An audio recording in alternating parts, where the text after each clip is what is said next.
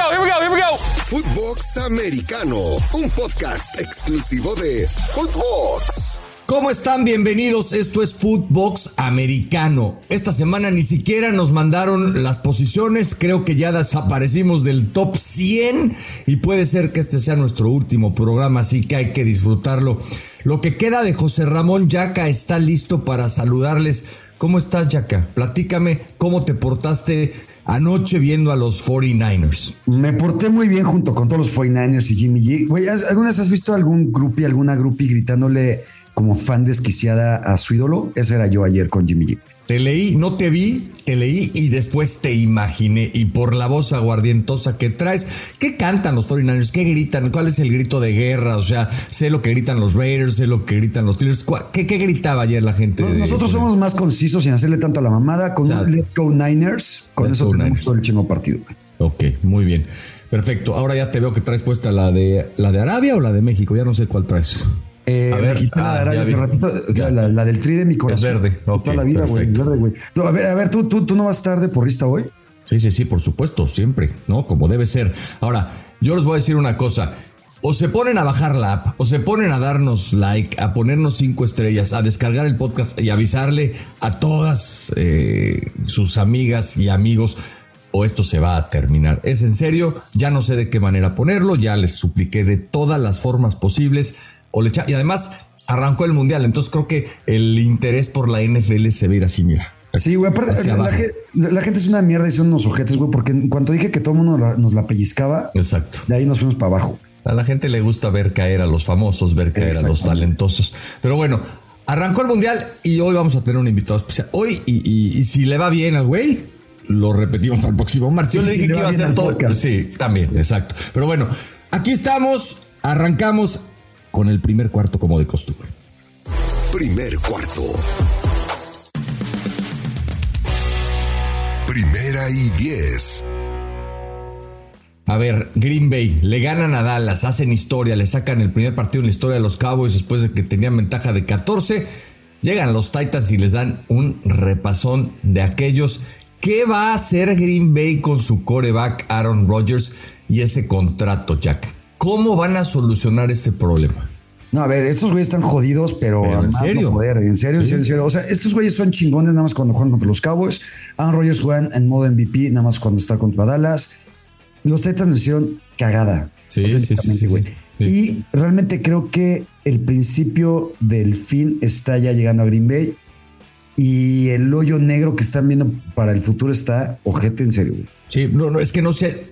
Seguramente habría un equipo dispuesto a absorber el contrato de Rodgers, porque en la NFL siempre hay un roto para un descosido, pero financieramente el lío que tienen si Rodgers no vuelve a jugar bien de manera consistente es inconmensurable. Y los Titans, al estilo de Bravel, ¿eh? ¿sabes que Bravel ha ganado más partidos que Bill Belichick los últimos cinco años? Ayer leí esa estadística. Esa no me la sabía. Para que, de, todo se aprenden en este podcast también, cabrones, para que escuchen y, aprendan más, güey. Eh, mientras se acaba Twitter, yo también aprovecho esa madre y saco algunos datos que algún güey recopila. José Pablo, en la número dos de este primer cuarto, es cuestión de tiempo para mi Justin Fields, mi chingón de toda la vida, el cabrón que más he ninguneado durante este 2022. no gana ni por error, no gana, o sea, no, no gana un chingón partido nunca en su vida, güey pero qué chingón juega. Es el futuro de los Bears, ¿estás de acuerdo? Me preocupa que me lo van a desarmar. O sea, no sé, esto, esto a través de los años ha sido un modelo este, difícil de, replicar y de volver, digamos, este, perdurable, ¿no? un modelo que en cualquier momento se te rompe como se le puede romper un brazo, un hombro o una pierna a un coreback que se esté exponiendo. Ya salió lesionado, estén veremos su participación para el próximo partido de los Bears. Coincido, es un gran espectáculo, pero este, si no estás ganando, digo, yo, yo aquí he dicho que Fields no es un bust, como tú asegurabas, creo que hace dos semanas nada más, pero sí me preocupa que, que le dan unos madrazos secos, ¿no? O sea, él también tendría que pensar un poco en ver la forma. Como hay algunos que lo han conseguido, no creo que Russell Wilson lo hizo muy bien muchos años. Este, uh, uh. Russell Wilson, my friend. Te voy a empezar a recordar algunos partidos que Russell Wilson este, era un mariscal de campo de élite. Este, Mahomes lo hace bien. Quizás cuidarse un poquitín más, ¿no? Porque es evidente que los Bears van a necesitar que él haga daño por tierra y que así algún día van a empezar a ganar, pero me preocupa que esté tan golpeado. Oye, bueno, ya todo esto ganaron los Falcons. Los Bills no pudieron jugar en casa. ¿Has leído las historias eh, de los jugadores de los Bills eh, y cómo tuvieron que arreglárselas para salir de sus casas y llegar al aeropuerto? O sea, Toda una pinche odisea, güey. ¿Tú crees que algo así pasaría? Por ejemplo, ayer decía este, en una entrevista Larry Fitzgerald, México necesita tener un equipo de NFL. ¿Tú crees que si de pronto hubiera así eh, una nevada en la Ciudad de México, espantosa, la gente se subiría a sus snowmobiles para ir a llevar a los, no sé, a los, ¿cómo le pondríamos al equipo de México? Este, eh, los mañaneros. Los mañaneros de la Ciudad de México. ¿Tú crees que la gente saldría a llevar a los jugadores este, al aeropuerto de este, Alaifa en sus snowmobiles para que pudieran viajar y jugar contra los Texans, por ejemplo? Cabrón, si algo tiene el mexicano, en serio, es el ingenio. Okay. Chino y madre si no sacamos visitaxis, algo, este, algo güey, algo le hacemos. Pero estos cabrones llegan porque llegan. Esto para mí es una muestra más de por qué ojalá nunca una ciudad como esta, como Búfalo, deje de ser sede de un equipo de NFL. Tienen muchas cosas en contra, pero estas cosas que pasan para los Bills que tuvieron que recurrir a mil y una piruetas para salir de su ciudad, ir y ganarle a los Browns, que son un auténtico desastre, hacen de esta una ciudad muy especial. Ojalá algún día ganen un Super Bowl. Yo no sé cuánto duraría el festejo y cuántas mesas quedarían sin romperse en la ciudad de Buffalo por parte de la Bills Mafia. Esta época, ya van a tener su propio estadio, güey, o su nuevo estadio, mejor dicho. Entonces, ahí van. Jeff Saturday, el maldito desgraciado del head coach novato, estuvo a punto de hacerlo otra vez. José Pablo, a nada, así, a casi nada. Pero los Eagles enderezan el camino. Mis Eagles 16-1 van que vuelan para ser el número uno de la mm, yo creo que no viste el partido. Te voy a decir por qué. Ah, lo viste, lo viste. Entonces, qué bueno, porque fuiste el único güey que lo vio este, mientras yo estaba narrando y por eso me llegó mi cheque. Te lo agradezco mucho. A ver, so far so good con Jeff Saturday. Yo, yo no sé si vuelve a ganar un solo partido. No lo sé, ya veremos. Es un equipo con carencias importantes pero le cambió la actitud, le cambió la cara. No sé si esto hable bien o mal de los jugadores, pero de Saturday habla muy bien. Este equipo juega a una intensidad distinta de la que jugaba cuando estaba ahí Frank Reich. Y pudieron haber ganado, no lo pudieron cerrar. Yo estaría súper preocupado si fuera fan de los Eagles. ¿eh? Yo no estaría echando campanas al vuelo como tú. No se vieron bien contra Commanders y tampoco se vieron bien contra los Colts. Sacaron el partido de milagro, la verdad, con, con bastante buena fortuna y estos dos juegos a mí me ponen a pensar que puede no ser Filadelfia ese equipo poderoso que podría ser capaz de arrastrar al resto de la conferencia nacional. O sea, cuando menos a todos los demás les da esperanzas de que en una buena noche les puedes competir y les puedes ganar. Dime quién es el equipo más poderoso de la conferencia nacional. Pues es que esta semana, hoy, hoy, hoy son los Cowboys, güey. Los Cowboys, hoy. Hoy, hoy, brother, brother, ya vamos a llegar. Hoy los Cowboys. Ya con ustedes, después te pregunto yo a ti. No puedes hacer nada por hacerme feliz, cabrón. Ni, un chinoso. Bueno, los Rams, ahora sí, tú lo anticipaste, debo reconocerlo, Jaca, vas mejorando, de verdad, avanza la campaña, estás dando el ancho y estás a punto de convertirte en el MVP. Este equipo de los Rams es el peor equipo campeón que me ha tocado ver. Son Así de una desgracia, güey. Pero es que aparte, más allá de las lesiones, si quieres Cooper Cup y demás, ya no se le ven ni siquiera huevos, alma, ilusión, corazón. Matthew Stafford conmocionado, pero juega lo que puede jugar. Jalen Ramsey, una de sus peores temporadas en la vida. Aaron Donald creo que es el único ahí que medio quiere. Sí, pero no puede solo. No puede solo. Ahora, cuando tú necesitas tener 10 alineaciones diferentes en la línea ofensiva para tus 10 primeros partidos, normalmente es que la cosa no va a andar bien. 14 jugadores han jugado en la línea ofensiva, o 12, ahí estoy exagerando, pero van, van a necesitar más porque hay lesionados.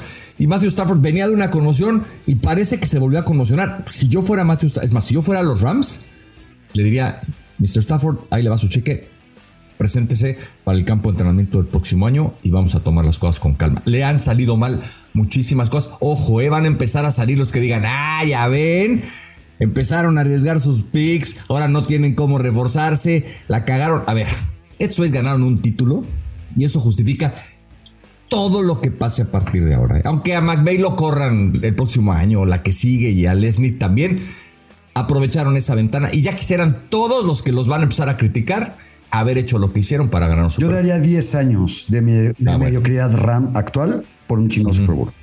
De acuerdo. 100%. José Pablo, festejemos. Duelo de inválidos. Tu Josh McDaniels de toda la vida, tu ídolo de la infancia, tu ídolo de la actualidad, respira y le gana a los Broncos, que son patéticos. Anotaron 16 puntos los Broncos la excepción de la temporada 2022. Pero tú tienes mucho que festejar, cabrón. No, McDaniels no solamente coachó bien dos cuartos, casi, casi todo el partido completo. Y tiempo extra, güey, porque ganaron el tiempo extra, que más de cuatro. Son dos equipos terribles. Ahora, lo único bueno en los Raiders es que a Davante Adams lo llevaron para marcar diferencias y ha tenido una muy buena campaña. Te digo, ahí, ahí no se equivocaron. Les ha fallado casi todo lo demás y habrá que ver qué pasa el año que viene, porque estos dos no van a estar en playoffs. Estos dos no tienen nada por qué pelear. Ya lo dije acá, creo, pero tú imagínate al nuevo dueño de los Broncos, ¿no, güey? O sea, llega, compra el equipo, paga, no sé, 4 mil 500, 5 mil millones de dólares, que bueno, le sobraban, pero al entrenador en jefe no lo contrató él, güey al coreback le está pagando un dineral y el equipo es de verdad de lágrima. O sea, de estar diciendo, ¿y como para qué chingados nos venimos a meter acá? Si era tan fácil vender el departamento de salchichonería ya en las tiendas que tenemos. ¿A quién se le ocurrió venir a manejar a estos güeyes que no dan una? ¿Qué cosa? El fútbol americano o cualquier deporte hace ver mal hasta el más chingón. Me estoy saboreando el segundo cuarto, José Pablo.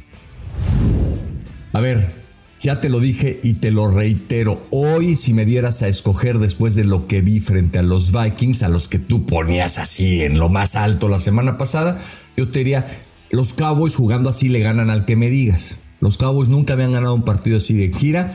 Tienen una defensa fantástica. Micah Parsons va a ser el defensivo del año. Sí.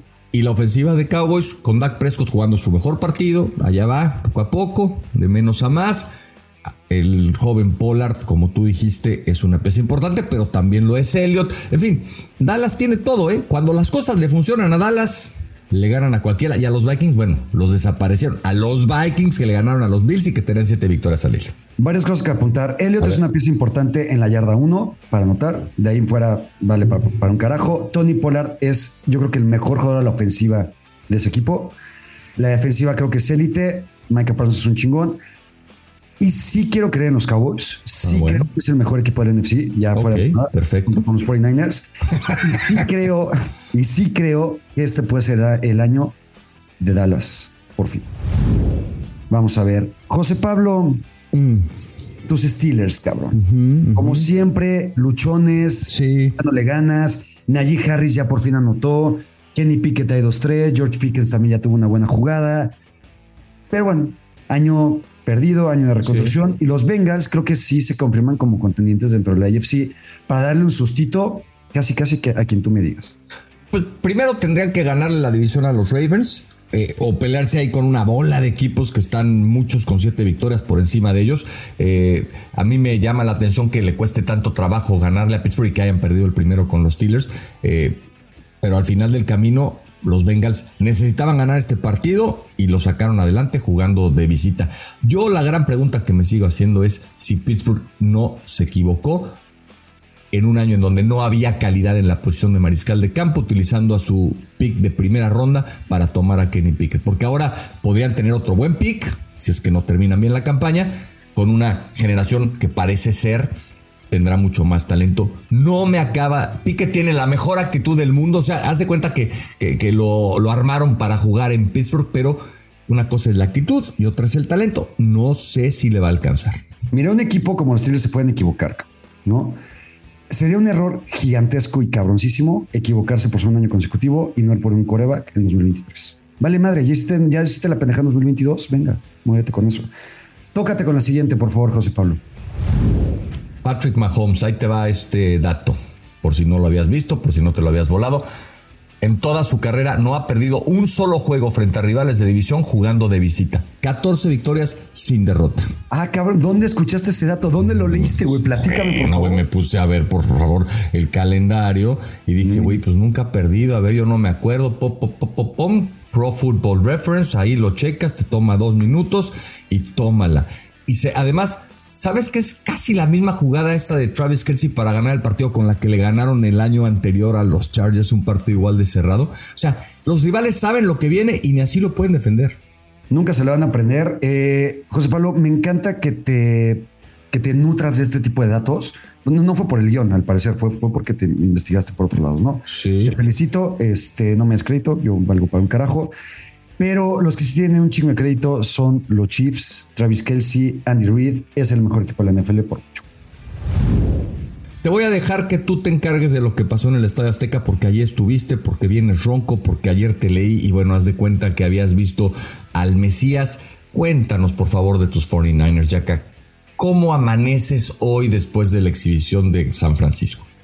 Cabrón, traigo una erección que no puedo controlar. No mames, no ayer en la noche. Increíble fascinante. Mi vieja no lo puede creer tampoco. Lo que viví allá en el Estadio Azteca es una de las mejores noches de toda mi vida. Es en serio, güey. El ambiente que había en el Estadio Azteca. ¿Te acuerdas la semana pasada que platicamos del ambiente que se vio en Berlín? Sí, sí, sí. No estuvo en Berlín, pero te podría casi casi asegurar que lo que se vio ayer en el Estadio Azteca fue incomparable, güey. 90-95% de gente Niner. Eh, la afición totalmente entregada al equipo. Arizona no vale para un carajo, güey. Ah, qué bueno que lo dijiste tú, perfecto. Bueno, se vio, ¿no? Pero San Francisco en todas sus líneas es un equipo realmente contendiente. La defensa es élite. Tercer partido consecutivo en el que la defensa de los San Francisco 49ers no acepta ni un solo punto. La ofensiva, ¿te acuerdas justamente la semana pasada que platicábamos y te decía, güey, realmente la ofensiva de San Francisco necesita tener armas profundas? ¿No? pasecitos cortos, Christian McCaffrey, Brown Ayuk, Divo Samuel, George Kittle, absolutamente todo el mundo funciona en nuestra ofensiva. Jimmy G, cuatro pases de anotación. Jimmy G es un dios. Jimmy G, ya eres mexicano. Te amamos. Jimmy, hermano, ya eres, mexicano. Perfecto. Bueno, yo creo que hay momentos en donde sí hay que estirar las defensas, en donde hay que ir vertical y en donde Jimmy G. Ayer, ¿sabes cuántos pasos tiró? Que volaron más de 20 yardas a partir de la línea de golpeo en todo el partido? Cero. Uno. Uno lo completó, fue de touchdown. Fuera de ahí, todos de 10 yardas o menos. Tienen las armas, parece que tienen el esquema. Si un día una defensa lo diagnostica y les complica, esa será la prueba de fuego para Garoppolo. Hasta ahí llego. ¿Sabes ayer qué dijo Van Joseph? ¿Qué dijo? Nosotros preparamos el partido para que Jimmy G lo ganara. Y yo creo que Van Joseph, con todo respeto, no tiene ni las piezas, ni me parece que el cacumen defensivo para ponérsela al tú por tú a Shanahan, porque los pases que hizo Jimmy G, mi querido Yaka, tú te pones un pinche casco y completas el 80% de los que él completó, güey, la neta. Sigues, sigues ningún bueno, y le tienes una envidia gigantesca a Jimmy G, cabrón. No, no puedo vivir con eso ya. Segundo cuarto. Línea de golpeo. Llegó la línea de golpeo, te habías tardado, quieres eh, que aquí nos encarguemos de destruir a Russell Wilson. Tú me quieres decir que Russell Wilson siempre fue malo y que los Seahawks, la Legión del Boom, Pete Carroll y compañía escondieron sus deficiencias durante todo este tiempo. ¿Eso es lo que quieres decirme? Mira, yo no te tengo que decir nada. Russell Wilson está hablando por sí solo. Se está viendo su verdadera faceta, su verdadera cara, sus verdaderos colores. Pero no, no, no se... Los está enseñando ahorita, güey. A ver, yo, yo no digo que Russell Wilson sea o haya sido un coreback malo. Lo que estoy diciendo es que toda esa casi dinastía de los Seahawks, ese equipo de Legion of Boom, de Pete Carroll, que hizo cagada a San Francisco y varias veces la NFC, que estuvo a punto de ganar dos Super Bowls de manera sí, fue gracias justamente a esos nombres que acabo de dar y no a Russell Wilson. A ver, Vamos a tocar un punto sensible en tu corazón. Sí. ¿Tú crees que este Jimmy Garoppolo al que has hecho mexicano, que provoca que pierdas el sueño y que tengas otro tipo de trastornos que ya no tendrían que pasarle un hombre de tu edad, podría haber hecho la misma chamba que hizo Russell Wilson con los Seahawks que llegaron a un Super Bowl, lo ganaron y estuvieron a punto de ganar otro? Dímelo con sinceridad. ¿Crees que Garoppolo tendría esa capacidad? Sí, pues estuvo a punto de hacerlo. Ok, muy bien. Yo te voy a decir con franqueza que es imposible que yo me sienta a decir, oye, he visto a Russell Wilson jugar todos los partidos desde que llegó a la NFL, todas las jugadas, todos los naps, etc. Pero hay quien sí lo hace, que es la gente de Pro Football Focus, que califica una por una las jugadas de todos los jugadores de la NFL, de todos. Russell Wilson más de la mitad del tiempo que jugó en Seattle fue un coreback de élite, de acuerdo a quienes ven todas esas jugadas y califican independientemente de el elenco que tenga en el entorno, cómo ejecuta el mariscal de campo. Yo les creo, hay mucha gente que no les cree a esos güeyes. Todos los equipos de la NFL los tienen contratados. ¿eh? Hay mucha gente que dice que las métricas no sirven, que estos temas, este, eh, que es más fácil que un scout se dé cuenta. Yo vi muchos partidos de Russell Wilson, narré muchos partidos de Russell Wilson, no los vi todos. No te puedo decir si siempre fue bueno o no. Para mi gusto, ahí están las calificaciones. Consúltenlas, cuesta baratita la suscripción. Con la mitad de lo que te pagan acá por podcast, te alcanza para comprarla, güey. Te metes y ves que Wilson fue un mariscal de campo de élite muchos años. Si hablamos de su actualidad, es desastrosa. No hay ni cómo discutir. Si me quieres decir que cualquiera pudo haber hecho de los Seahawks lo que fueron, yo no te la voy a comprar nunca por más vueltas que le des. Cualquier coreback decente con ese equipo, con esa defensiva, con ese head coach, con ese corredor, podrían haber hecho lo mismo que hizo, que hizo. Y si vamos a venir a calificar la carrera de un jugador por lo que dice PFF, ¿qué? Cabrón, ¿Por qué vamos a calificar por, estadísticas, por lo que dice una página, por lo que dicen métricas? Son güeyes que ven todas y cada una de las jugadas, cosa que tú y yo no podemos hacer porque no nos da tiempo, güey. O sea, por más que te dediques a eso, son calificaciones. Son números en donde te hablan de que si lo haces muy mal te ponen cero, si lo haces muy bien te ponen 10, jugada a jugada.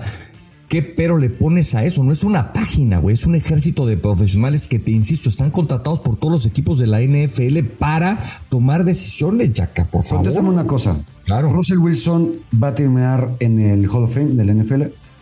Eh, está poniendo en riesgo eso que yo hasta hace muy poco tiempo pensaba que era un hecho. Pero con toda franqueza creo que si él se hubiera retirado antes de esta campaña habría sido un candidato muy serio a entrar al Salón de la Fama. O sea, de esas veces que dices, oye, mejor te hubiera sido, porque hay, hay jugadores o peloteros o jugadores de básquet que tienen carreras cortas, ¿no? Como Gail Sayers, que fue un fuera de serie, pero jugó muy poco tiempo y entró por la puerta grande. Si, si, Wilson dice, después de hace un año, dos años, me voy temprano porque ya no quiero poner en riesgo mi salud, entra al Salón de la Fama cerrado. Ahorita está, digamos, como, como en el béisbol que existe el WAR, está en WAR negativo, le está restando a su equipo y a su carrera. Ese es su problema. Qué bueno que no se retiró porque hubiera sido una mentira auténtica que estuviera en el Salón de la Fama de la NFL. Con Cinépolis podrás ganar un Audi A1 Sportback. Compra tus boletos y alimentos en la app o web de Cinépolis. Regístralos y completa las dinámicas. Consulta los términos y condiciones en cinépolis.com. Halftime Show Llegó la hora de revisarle la tarea al señor Joshua Maya en el halftime show. Mi querido Josh, no quise ni ver cómo te había ido. Te mando abrazos, espero que estés muy bien y espero que traigas buenos resultados. Dime cómo te fue, por favor, y no quiero pretextos. ¿Cómo estás? Hola, JP, José Ramón Yaca, qué gusto saludarlos. Eh, nos fue 2-3. 2-3. Híjole, a ver. Este, la semana pasada con, con Tennessee, con Tennessee hicimos, hicimos bien las cosas yendo con Tennessee con los tres puntos y medio. Lo hablamos el, el tema de, de, la sobrereacción que podría haber ido con, con Green Bay después de esa victoria que habían tenido en contra de Dallas, ¿no? O sea que para, lo que, que veniste originalmente, que era para el Thursday night, esta semana. Ahí nos fue, sí. Pero confiamos con el individuo del cual ustedes acaban de mencionar. Confiamos en Russell Wilson. Este, en la apuesta del domingo, la que se iba a ganar. Y bueno, ya sabemos todo lo que pasó, ¿no? O sea, es, es increíble lo que está sucediendo con Denver, con esa defensa, con esas ventajas que tienen en el partido y simple y sencillamente no saben cerrar. Claramente entiendo que Russell Wilson está jugando basura, pero también creo que está pésimamente mal coachado en, en todos los aspectos del equipo de Denver. No podemos confiar hoy en día ni en Hackett ni en Wilson. No podemos, definitivamente. Así que no volveremos a caer en ese error. Se los prometo. Se los prometo, no volveremos. Y esta vez no me voy a ir hasta el domingo porque tenemos tres buenos partidos de Thanksgiving. Entonces no hace falta irse hasta el domingo. Un pick para cada partido, si les parece bien. Va, va. Detroit recibiendo a los Buffalo Bills, que también los Bills pues ya son como de Detroit porque va a ser su segundo partido en cinco días jugando ahí, entonces van a estar. Oye, pero se fueron a Buffalo y van a regresar, ¿eh? Me sorprendió. Decidieron irse a pasar un par de días en casa. Sí, porque es que haces en Detroit, cabrón, también. Sí, bueno, güey, pero si te vuelve a pescar la nieve y no puedes salir, güey, también mejor, yo me habría quedado, pero bueno. que hay, que decirlo, fue una decisión acertadísima mover ese partido, ¿no? El partido, por cierto me va a tocar narrarlo, pinta bastante mejor de lo que hace algunas semanas hubiéramos pensado, ¿no? Sí, Búfalo, Búfalo, la verdad es que va en, en, una tendencia, digamos, hacia la baja, o por lo menos manteniéndose, no, no, no posicionándose como el equipo contendiente, el máximo favorito al Super Bowl, que todos lo veíamos, ¿no? Creo que hoy vemos a los Chiefs un, un escalón arriba. Eh, me voy a quedar con las altas en este partido.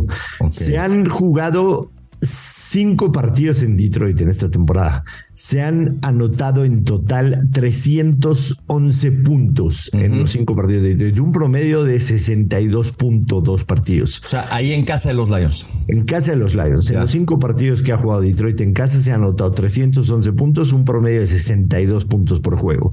Yo creo que Buffalo tranquilamente va a poner 30, 33, 34 y quizá Detroit nos ayude con 20 y con eso lo hacemos. Over de 53.5 en este juego. La verdad es que el spread está, el spread está muy alto, o sea, Búfalo menos nueve y medio de visitante es un spread muy alto, no me voy a mm. meter ahí. Sobre todo que Búfalo en cuestión de spread, en cuestión de cubrir la línea, ha estado fallón en las últimas semanas. No se puede confiar en un menos nueve y medio. Para el partido de Dallas en contra de los Giants, Dallas favorito menos nueve y medio. A mí sinceramente me parece una línea extremadamente alta. Entiendo, vienen de una de sus mejores exhibiciones y Gigantes perdió en contra de Detroit. Es el tema de sobre reaccionar muchas veces y es lo que le pasó, por ejemplo, a Minnesota, ¿no? No entendíamos el fin de semana pasado por qué Dallas era favorito. Bueno, porque Minnesota venía de una gran victoria en Buffalo, los agotó mentalmente y puede suceder algo similar con Dallas. El primer partido que disputaron lo ganó Dallas 23-16 de visitante, aunque Gigantes merecía más. Duelo divisional. sí.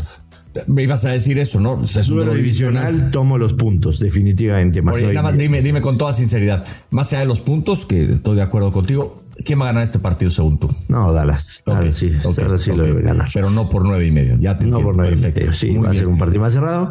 Y finalmente el duelo del jueves por la noche. Eh, Minnesota menos tres, recibiendo a los Patriotas. Me voy a quedar con las bajas de 42 y medio. Dos equipos que tienen muchísimas lesiones en, línea ofensiva y, y sobre todo Nueva Inglaterra que tiene un pass rush impresionante. Lo que está haciendo más Judon, de verdad. Eh, Doriso confirmado no va a jugar. Eh, también la línea de los Patriotas tiene muchas lesiones en línea ofensiva. Vamos a ver capturas a lo estúpido. De hecho, no ha salido el prop, pero las capturas deben de estar por ahí de cinco y medio. Hay que agarrar el over de cinco y medio capturas. Dallas capturó siete veces a Cousins, ¿no? Lo hizo ver fatal. Y bueno, Minnesota le anotó tres a los Cowboys y, la verdad es que los pechos le anotaron tres a los Jets porque la anotación del triunfo fue, fue un en equipos especiales al final. Entonces, ahí vas con las bajas. Pues Poner de 42 y medio puntos, sí. Ahora, las vas a meter separadas, ¿verdad? No, no, no tiene los huevos suficientes para hacer un parlay con esto, ¿o sí? No, sí los tengo, pero ah. yo, yo ya, yo ya, yo ya, aprendí, aprendí a la mala que, que para ganar dinero hay que jugar apuestas derechas. A ver, lo, he dicho, lo he dicho mucho a la gente que, que, me sigue en el mundo de las apuestas. Los parlays son divertidísimos, te hacen soñar, eh, te vas a hacer rico, empiezas a fantasear en qué te vas a gastar tu dinero, sí, pero a final de cuentas, una postura te tira absolutamente todo. Ahora, si tú en tu bank vas arriba en el mes, en la semana, como lo vayas dividiendo, date el gusto de jugar un parlay, pero esas tres apuestas, por ejemplo, si yo decido meter 10 pesos en esas tres apuestas, o 10 dólares, o 100, o 1000, o lo que sea, divide 30, 30, 30 en apuestas derechas, y si quieres el 10%, juégate un parlay y te vas a te vas a divertir y lo más seguro es que ganes dinero si juegas todo en un parlay tus probabilidades de ganar dinero son menores. Oye, ya necesito que me digas una cosa, güey. Este, porque hasta apagas el micrófono. No participas en esta sección porque no tienes dinero para apostar. No participas en esta sección porque sigues encabronado que Josh haya venido a tomar tu sitio o porque no le entiendes, güey. ¿Cuál es el pedo? Tres cosas. Una, llevo cinco minutos tosiendo como imbécil, güey. Ok. ¿Quién te manda a bucharle como loco al grupo firme? No mames, también. Pobres de los del grupo firme. No me dicen clasista y la madre. Luego, dos. Eh, ya hasta se me fue el pedo. Ah, dos. Hace ratito decía Josh que a Hackett y a Russell Wilson se está acabando el crédito y ya no podemos confiar en ellos. A Josh lleva dos programas más, cabrón, y también se le acaba el crédito, güey. Sí, bueno, esta, esta vez pegó una de dos y la verdad es que viene muy bien preparado. Ya quisieras tú ya que a llegar con todos los datos que llega Josh. que además la, la, tercera era esa, güey, ¿no? Sigo ardido porque, pues, güey, pues era mi, era mi momento, güey, de fama, cabrón. Era el protagonista. Pues ahora pinche Josh se, echa 27 minutos aquí. Me gustó esa frase, esa frase, Josh, que decías, para ganar dinero en las apuestas, hay que jugar derecho. Sí, sabes que podría ser político y decir, para ganar dinero hay que jugar derecho.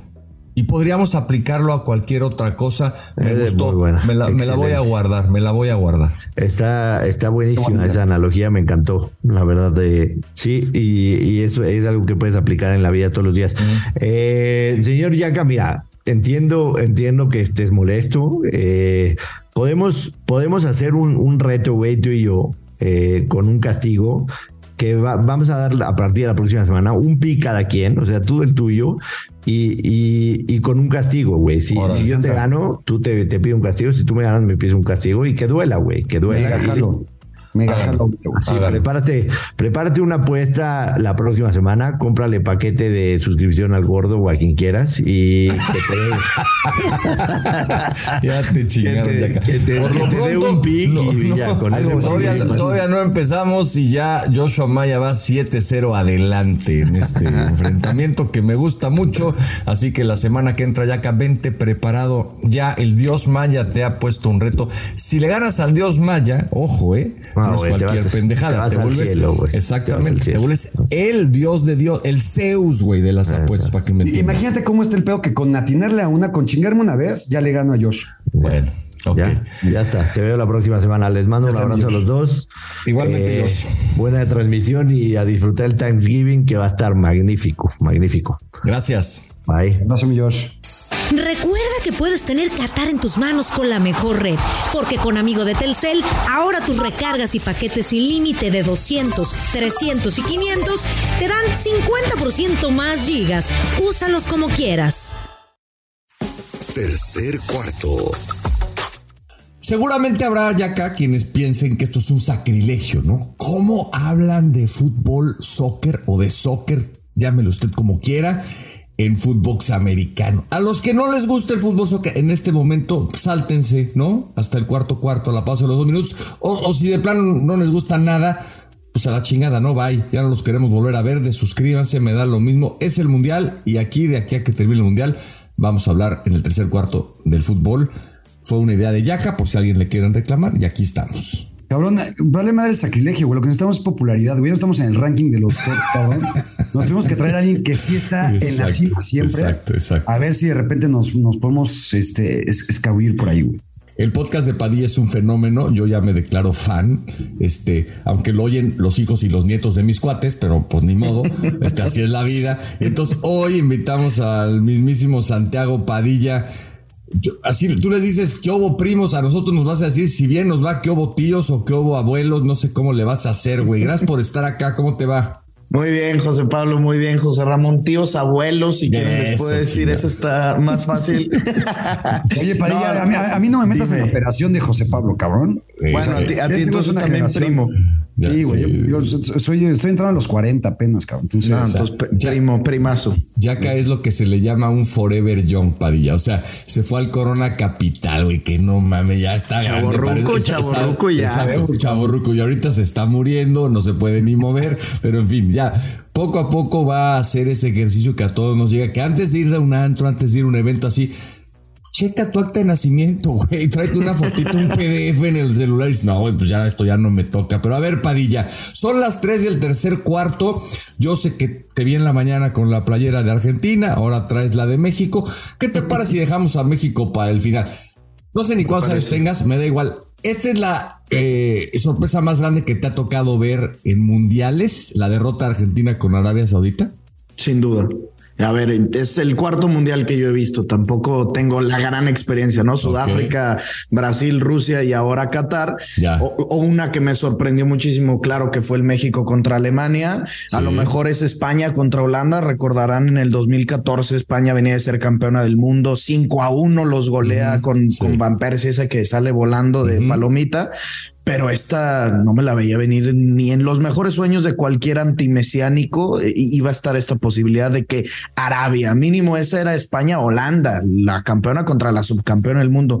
Fue una locura, güey. Yo de verdad nunca me lo imaginaba y pues me saqué el pedo de mi vida. O sea, aparte de la desmañanada, era abro y cierro los ojos y cómo, chingados está pasando esto en cuestión de cinco minutos. Ya pasaba de que Argentina tres goles anulados y uno más que sí le valía de penal a Messi, en cuestión de cinco minutos acabó todo. Tú has visto a Messi jugar toda su carrera. Lo habías visto jugar un partido tan importante, perdiendo, este, tan mal, Padilla. Digo, el segundo tiempo, Messi, siempre camina, pero cada vez camina más lento, ¿no, güey? ¿O qué? Ese yo creo que le he visto peores. Eh, ¿Ah, es, es, una constante, José Pablo, que, que Messi en partidos así, yo soy mesiánico y si pudiera lo besaría, pero eh, es una ¿Dónde, ¿Dónde lo besarías, Padilla? No, pues en el cachete, como buen ser humano que soy, claro. Tampoco, tampoco me iría más allá. Pero, eh, a ver, contra Liverpool, contra la Roma, con todos ese tipo de, de batacazos que ha sufrido el Barcelona, le he visto, no sé si la misma cara o incluso hasta peor que lo de hoy. Mínimo anotó, aunque fuera de penal. Oye, perdón que te pregunte lo del beso, porque ya a Jimmy Garoppolo lo besaría en la boca. ¿eh? y, quizás en otro, y quizás en otros lugares. Entonces, por eso te pregunto, güey, porque aquí ya que es capaz de cualquier cosa. Perdón, ya que te interrumpí, güey. No, te preocupes. Yo, si vas a interrumpir para hablar de Jimmy G, güey, lo puedes hacer las veces eh, mira, yo, yo pensé que no voy a entender tan bien con Padilla hoy, güey, porque yo sé que es mesiánico, como le dice, güey, a, morir. Yo no sé que sea anti-Messi, Padilla. Eh, a mí me cae muy bien, pero yo siento que el hecho de que se hable de Messi como el mejor de la historia, para mí está sobrevalorado, porque muchas veces yo lo que más he visto de Messi, o tengo mucho en la cabeza, son justamente esos recuerdos de los que tú hablas, güey. un poco cabeza agachada en los mundiales, en, Champions League con el Barcelona y demás. Eh, y creo que esta es la última llamada para Messi. Y yo le he dicho varias veces, güey, si este cabrón gana el mundial, no hay ningún solo argumento para poder debatir o rebatir el hecho de que este cabrón sea el mejor de la historia. Si no lo gana, para mí es que está dentro del top 4, güey. Órale. A ver, dime hablando de top 4, ¿cuál es la peor sorpresa que te ha tocado ver o la mayor sorpresa que te ha tocado ver a ti en mundiales? Pero que la hayas visto, güey, en vivo. Sí, ahí te va. El primer mundial que yo vi fue Italia 90, güey. Ok. El primer partido que yo vi en un mundial mm. fue Argentina-Camerún, güey. Que ganó Camerún con gol de Villic. Después, otra que recuerde, creo que la España del 2010 que perdía contra Suiza. pero no, pero, pero, Suiza es un equipo europeo. O sea, te compro más la de Camerún. ¿no? La sorpresa. Ah, te voy a decir, Camerún, ustedes no lo vieron y quizás no sabían. Pero Camerún ya había hecho, antes de ese Mundial de Italia, un estupendo Mundial en España 82. A Camerún lo echan sin perder. Entonces, yo creo que esta. Les voy a decir con cuál la comparo yo, que soy un poquito más viejito.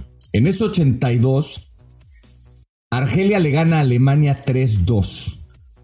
Y, ese Argelia, pues después supimos un poco de Raba Mayer, que era un gran jugador, Belum y tal. Pero, pero no nada más le gana, sino que es un partido de, alternativas, ¿no? En donde además los alemanes eran esos que decía Lineker, ¿no? Que siempre ganaban. Y eh, a mí ese resultado fase de grupos que no le costó a Alemania la eliminación por el arreglo que hicieron con Austria, sigue siendo, además yo estaba, pues tenía 10 años, ¿no? Como que esas edades te sorprenden más esas cosas. Yo lo sigo poniendo ahí como esos resultados que puedo comparar con el de hoy, ¿no? Ahora, los árabes juegan re bien, ¿no, Padilla, o qué? pues, a ver, o sea, yo no, puedo, no, puedo decir que no. Y aparte, sobre todo dices, bueno, es que Argentina mete cuatro en la primera mitad, le anulan tres. Sí, pero ¿por qué le anulan tres? Porque supieron eh, tener la línea del fuera de juego súper cuidada. Tenían una delicadeza a la perfección y los dos goles, no sé si una genialidad los dos, pero al menos el segundo es un tremendo golazo. Y a partir de ahí dices, pues bueno, es cuando la jerarquía de las selecciones fuertes pesa, ¿no? Y, y empieza a hacer los cambios. Scaloni pudo pudo empezar a apretar a Argentina y aún y cuando estaba ya abajo en el marcador Argentina, no le pudo hacer cosas interesantes a Arabia. Y luego, como habitualmente es en selecciones chicas, cuando enfrentan a selecciones grandes y ganan, los porteros son figuras y hoy el portero al Busaín, ya no me acuerdo cómo se llamaba. Eh, un güey, un porterillo árabe, también fue pues hasta cierto punto figura. Entonces, pues sí, jugaron bastante bien. A ver, Padilla, si solamente hubieras visto dos partidos de fútbol en tu vida. Sí. México-Polonia hoy, del que hablaremos en un momento, y Arabia-Argentina. ¿Le puede ganar México Arabia? Con lo que viste hoy. Si solamente hubiera visto esos dos partidos en mi vida, no. Bien. ¿Tú, acá, cómo ves? Sí, definitivamente sí. O sea, yo. Güey, solamente viendo los partidos de hoy, Yaka, por favor. Solamente viendo los, partidos de hoy. jugó mejor México que Arabia? No lo sé, es que es, muy difícil comparar, güey, porque al final también son rivales totalmente diferentes, güey. Que por eso me cambian los chavos. Padilla dijo sí, va a ganar Arabia, no hay pedo. Y tú le das una, güey, parece. Es que aquí jugó México. Jefa, güey, pues a lo que puede, no, no le alcanza para gran cosa. Ahorita, si quieren, entramos una vez al partido de México. Porque para mí México no jugó. Es que, a ver, viene. la segunda del tercer cuarto. A ver, dinos, Yaka, ¿qué viste de México? Ahorita para allá dice, ¿a qué jugó México? Para mí México dio un muy buen partido. O sea, creo que México, fuera de la contundencia que evidentemente eso se juega en el fútbol y a meter goles, pues no lo voy a, poner en telejuicio, güey. Pero creo que México hizo un muy buen partido y se topó ante un rival echado atrás, esperando una chingada jugada que no aprovechó porque fue el penalti México creo que tuvo merecimientos para ganar el partido de calle. A ver, Padilla, tú ves todos los juegos. Creo que ya también, yo, algunos y otros no. Este, ¿qué otro partido mejor que el de hoy recuerdas de la era del Tata Martino? Digamos, partidos de adeveras, ¿no? Quitemos todos esos en donde solo se van a llenar las bolsas de dólares. Hay muchos partidos como el de hoy de México, porque te vi haciendo muecas y como que no te gustó lo que dijo Yaka, pero dime qué otros partidos recuerdas como el de hoy, porque a mí también no me, no me disgustó lo que vi, ¿eh? A mí no me gustó el partido de México, ahorita les digo el por qué, pero contestando a tu pregunta puntualmente, José Pablo, es que lapsos de partidos, punto. No, no, no te podría decir un partido en específico porque no voy a sacar Cuba, no voy a sacar Antigua y Barbuda, pues te, voy a hablar de selecciones de, de algún nivel un poquito más interesantes, porque, eh, a ver, lo que me parece es que con el Tata Martino, más bien a lo que voy es que pues nunca ha jugado bien México o nunca le he visto un funcionamiento claro del minuto 1 al minuto 90 en el que yo diga hoy no hay reproche alguno, hoy impecable México. No, 20 minutos contra Colombia, algunos minutos contra Irak hace poco, en las Copas Oros, pues la verdad es que cuenta muy poco porque no se vale enfrentarte a Trinidad y Tobago. Entonces, para mí, eh, eh, coincido con Jack en el sentido del funcionamiento de Polonia muy echado atrás, buscando el contragolpe y México siempre teniendo la posesión del balón. Creo que hizo un buen juego Chávez, HH, Edson hasta cierto punto, pero creo que México se cansó de intentar centros sin encontrar un, rematador. Eh, Henry y Raúl jamás tuvieron la oportunidad de rematar. No sé si, si tuvo que haber intentado el Chucky o Alexis alguna otra variante, porque por aire, pues la verdad es difícil ganarle a tipos como los polacos que son fuertes y altos. Entonces, pues también, güey, seguimos siendo los de Benito Juárez de unos 50 para abajo, entonces búscale por otra alternativa, pégale de fuera del área, güey. Por eso como que me frustro con México, digo, pues centrando no, güey, no traes ahí a Ibrahimovic para que remate o a Giroud. Mira, a mí yo me la esperaba peor, ¿eh? O sea, me esperaba, la verdad, esperaba que Polonia fuera un poquito más o que aspirara a más. Sí. polacos, la neta, pues se mueren con la suya. Y a mí me daría hueva ser polaco, lo digo con todo respeto. Así, ya llegamos al mundial, ¿no? Pues güerito, ya estás. Pues, pues, pues, güey, pero en Polonia también hay de otros colores, güey. Ya se empieza a hablar, digo, no, la neta. Imagínate que llega tu equipo, este, al mundial Padilla y vas y, y ves lo de hoy y dices, chale, cabrón. O sea, la neta, a eso venimos, güey, a ver si de por ahí se encuentra uno. Porque tiene algunos jugadores que sus equipos lo hacen bien, ¿no? Los polacos. O sea, hay tres o cuatro jugadores de buena calidad. Ya quisiéramos varios, ¿no? No, la mitad de la pierna de Lewandowski y la mitad de la pierna de, de Zielinski.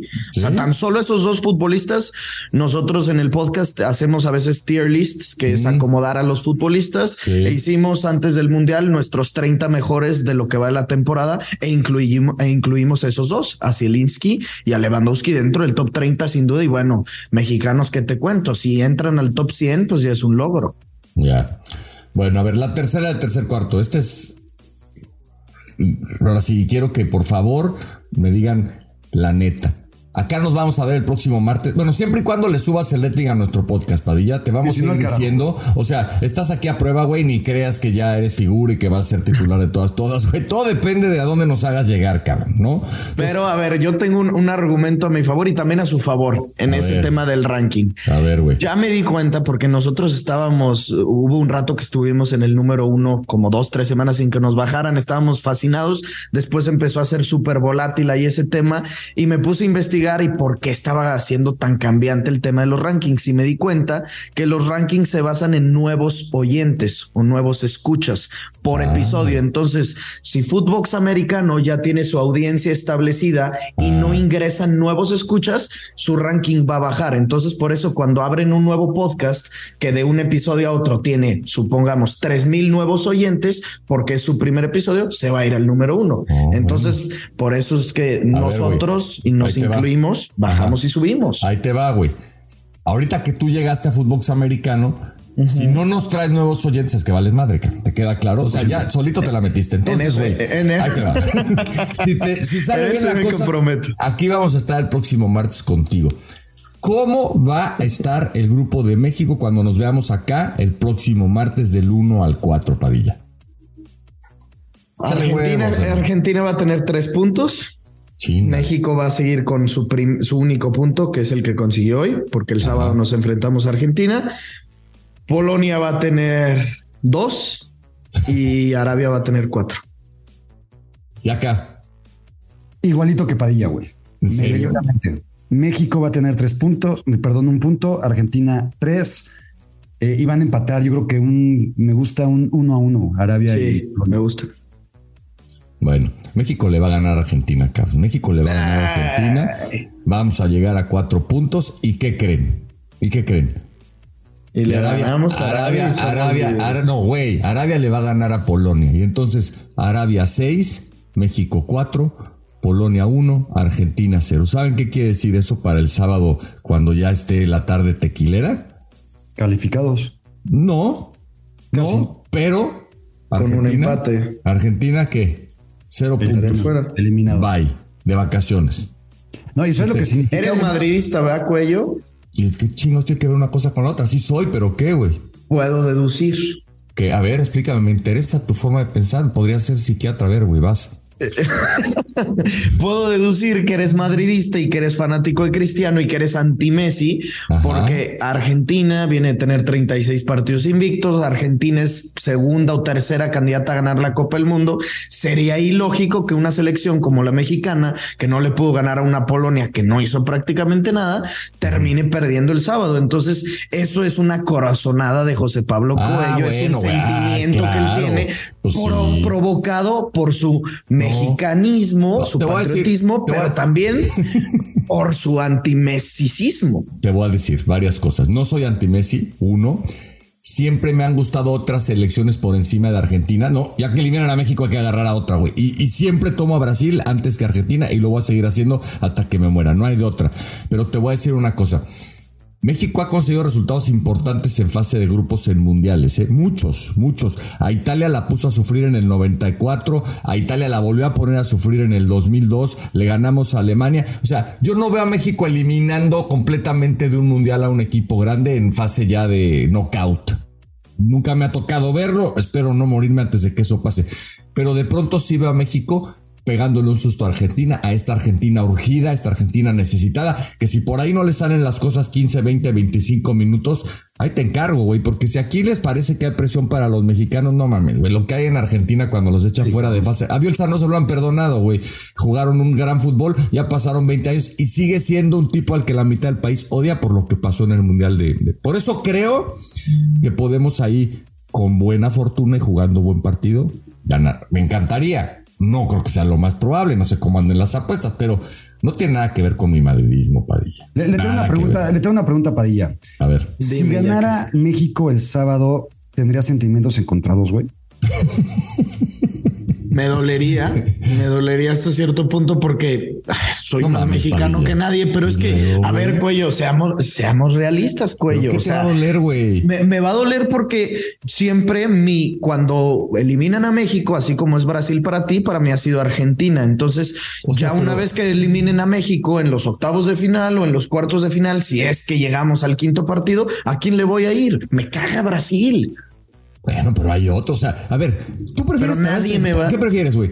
Solo se puede una cosa. O avanza Argentina o avanza México, güey. ¿Qué prefieres, Padilla? Avanza México. Ahí sí ah, bueno, entonces déjate de mamar. Pero a ver, Jaca dijo sentimientos encontrados. Estoy feliz por un lado, pero, pero por el otro lado también me dolería no tener a Messi en una ronda final en su último mundial. Yo confieso que una parte de mí hoy está de muy buen humor por lo que vi de los verdes temprano en la mañana. Por ser del, de los verdes. Ah, de los verdes.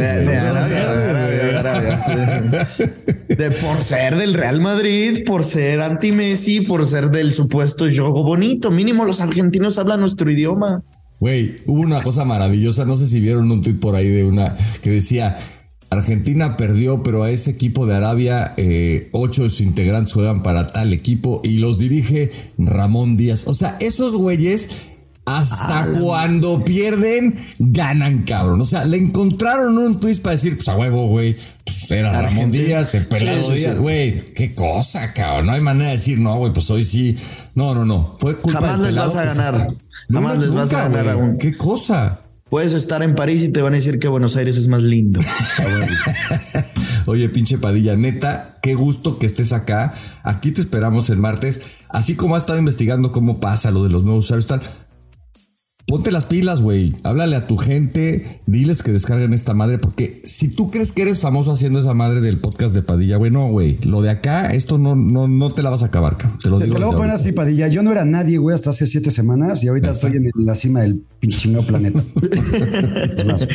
Cuenten con que les voy a hacer promoción a ver si, si de algo sirve. Tampoco voy a prometer algo que no dependa de mí, pero si me vuelven a invitar yo el martes próximo por aquí estaré encantado. Venga, cabrón, abrazos. Igualmente. Cuarto, cuarto. Two minute drill. José Pablo, empezamos con el two minute drill. Estás en la yarda 10, como siempre, cabrón. Tienes dos minutitos para avanzar 90 yardas. Empezamos. Primero y 10. ¿Cuál es el momento de NFL que más te ha emocionado? Cuando Pittsburgh le ganó el Super Bowl a los Arizona Cardinals con el pase de Roethlisberger a San Antonio Holmes. ¿Y el momento deportivo que más te ha emocionado? Ay, un momento deportivo. Me emocionó muchísimo ver, por ejemplo, a Michael Phelps ganar sus ocho medallas de oro. ¿Quién es el peor DT que ha tenido México en su historia? El Ojitos Mesa. Hijo, sí, estuvo Dime tres hombres más guapos que Jimmy G en la NFL. No sé, güey. Según, tú este los tenías el otro día, güey. Te puedo decir en chinga tres, tres más guapos es mucho más guapo Russell Wilson. Uno, por mucho, güey. Ya no sigas, ya no sigas, ya no quiero seguir con esta la chingada. ¿La juega mundialista o los protagonistas? Ah, los protagonistas. Mejor momento de la televisión. Pero los protagonistas, los originales, eh, güey. México 86, México 86. Ajá. Mejor momento de la televisión. ¿Eres un estúpido entre Peláez y Faitelson o estás tonto? Estás tonto, por mucho. Me encantó, güey. Si tuvieras una última cena, en muchos años, ojalá, ¿cuál sería? Neta, neta, neta, unos tacos de lengua y unos tacos de chamorro de la cantina del bosque con unas micheladas y un dominó con los cuates. Y una manchega. Yo voy contigo en esa última cena. Es lo máximo a lo que puede aspirar México en un mundial. Que, vaya la gente, se ponga hasta la madre, eche mucho desmadre y perdamos al primero de los eh, octavos de final. ¿Chapulines o escamoles? Chapulines toda la vida.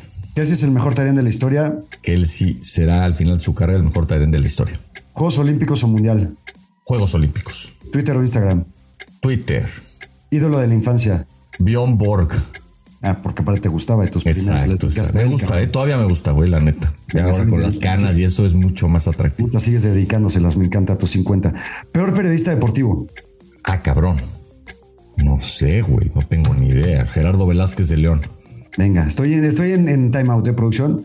Seguimos. Eh, ¿Y el mejor? Ah, puta. Beto Lati, por ejemplo, es fantástico. Si puedes ir a un concierto en tu vida, ¿cuál sería? ¿O repetir un concierto? Sí, quisiera ver a Juan Gabriel otra vez en concierto. Venga, para primero y diez, antes de acabar, nombre del pateador de los Bills que falló el field goal en el Super Bowl 25. Scott Norwood. Vaya, hasta que atinas una, cabrón. Si llegamos al top 1, ¿harías un baile en TikTok? Sí, claro, por supuesto. Puta, ya, cerrado. Dos más. Eh, ranking de las siguientes personas: José Ramón Yaca, José Ramón Fernández y José Ramón López Beltrán.